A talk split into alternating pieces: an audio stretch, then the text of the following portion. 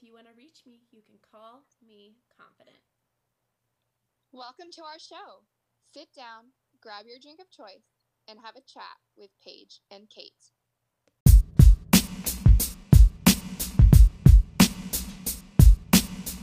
Hi, and welcome back to Call Me Confident. On this week's episode, Paige and I are going to talk about stress and how to manage it. And I believe we both agreed this was a good topic today because this is something we both need in our own lives.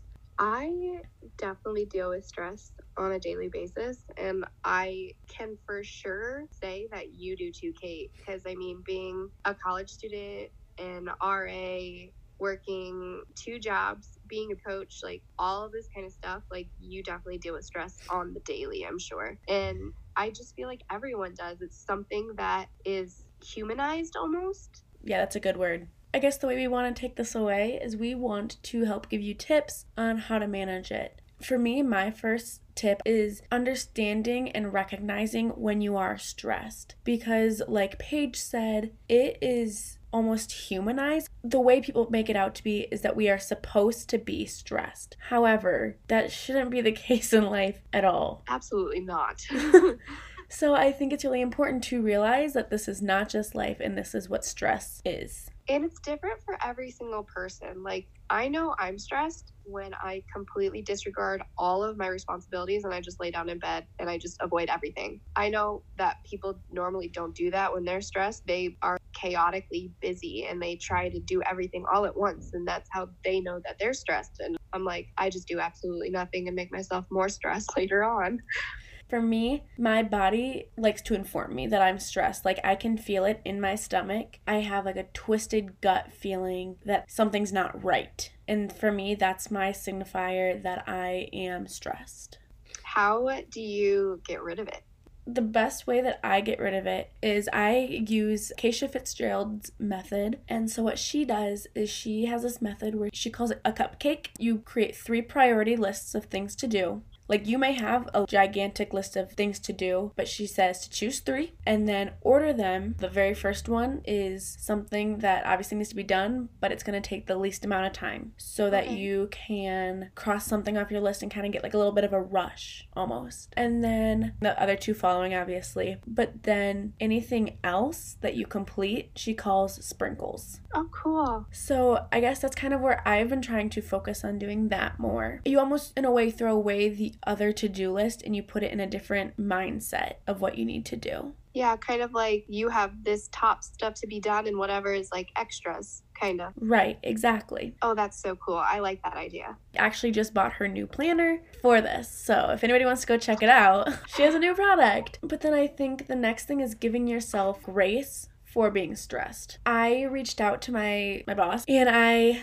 said, Hey, I have homework. Could I reschedule? Like giving myself grace to know that my schoolwork is more important. And luckily for me, my bosses believe that school comes first. Oh, good, good. That makes things a little less stressful, I guess. Right. So for me, it's really great that they also view it as that's a priority for me. And so knowing what I can take off my plate is super helpful when dealing with stress. That's really good. I'm sure that helped you a little bit today. Most definitely. I know what I do is I make my list, but when I'm making my list of to dos or to get done's or whatever, my anxiety goes up the wazoo. It breaks me down just reading the list, writing the list. And so I normally do that and then I'll take a break after my list because I know that I need to give myself that amount of time to cool down and take a break and just reset my mindset before checking off anything on my list. Even this morning, I had to make a grocery list and that's all I had to do. And I was writing the list and I was thinking and I just kept overthinking and overthinking. I'm like, oh my gosh, this is going to be so much money. Like, I have to buy gas, I have to buy groceries, I have to do this, this, and this before Friday, which is payday. And it was just, for some reason, really hitting me hard. And so I kind of had like a little mental breakdown. But I'm really glad I made my list this morning because I've been working all day. So after I get off work, I'll go do my grocery list and get everything and buy everything, and I'll be totally fine. And so I think that that really helps me just giving not just grace to myself because I I know what will trigger me and what will will create an anxiety attack or a stressful situation. And so I will sort of plan ahead for that kind of. I just really need that extra time. And I think people think that it's more procrastination than anything, but I don't think procrastination is exactly a word if you are doing it for mental health. If you are avoiding something, that's procrastination. But if you are doing something to give yourself time to build up courage, to think of the correct words to say to someone, it's not procrastination. It's really just to help you in the long run. Yeah, I definitely agree. And so, I mean, kind of a segue, you said something about grocery shopping. I think something that's really important with stress is I think right away when someone gets stressed, their first instinct is to let nutrition go. Yes. People like to stress eat. I'm guilty of it, but I've also noticed those times when I am really stressed and I decide to focus on what I'm eating, I do a lot better with my stress. If I make my health a priority, my stress lowers. And I think more people need to realize that too, because I have been reading so much about what you put in your body. It's not even just food, it's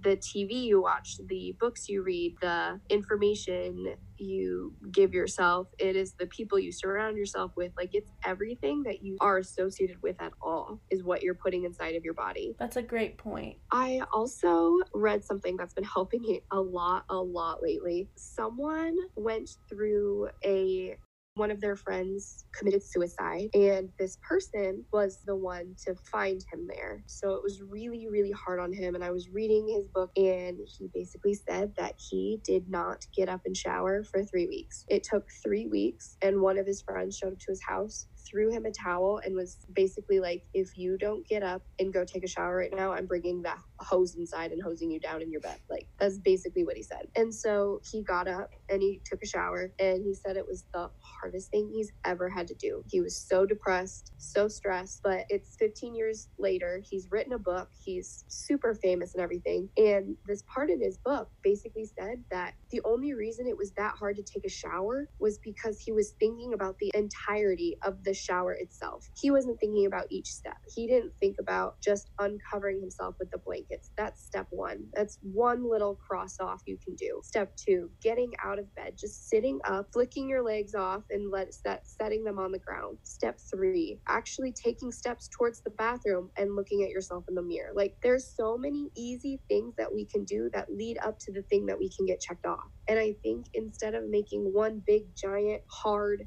to do list, we can make teeny tiny little steps teeny tiny little to dos that relieve stress a little easier because it's not so much thrown at your face. Yeah. Do you know who the author is? The author is Jared Singer. Got it. I think that leads in really well to this other quote that I found by Steve Maraboli, and it says, I promise you nothing is as chaotic as it seems. Nothing is worth diminishing your health. Nothing is worth poisoning yourself into stress, anxiety, and fear. And I, I think that that quote really speaks to me because it the very first sentence that says, I promise you nothing is as chaotic as it seems is really a helpful reminder that, like you said, the shower it was simply a shower. And it seemed like a really big thing, but when you broke it down into each step, it doesn't seem as big of a deal. I think as humans, we have the ability to make the easiest things the hardest. And it's in our innate ability that we need to make everything as simple as possible to not create stress because stress shouldn't be a thing. It physically should not be something that is in our head or in our lives like it, it shouldn't be there because everything is simpler than we make it to be. I would completely agree. And I guess by the end of this episode, what I really want everyone to understand is to just find what's stressing you out, eliminate that stress, give yourself grace, and fuel your body not only through food, but through energies, the books you read. Fuel your body well.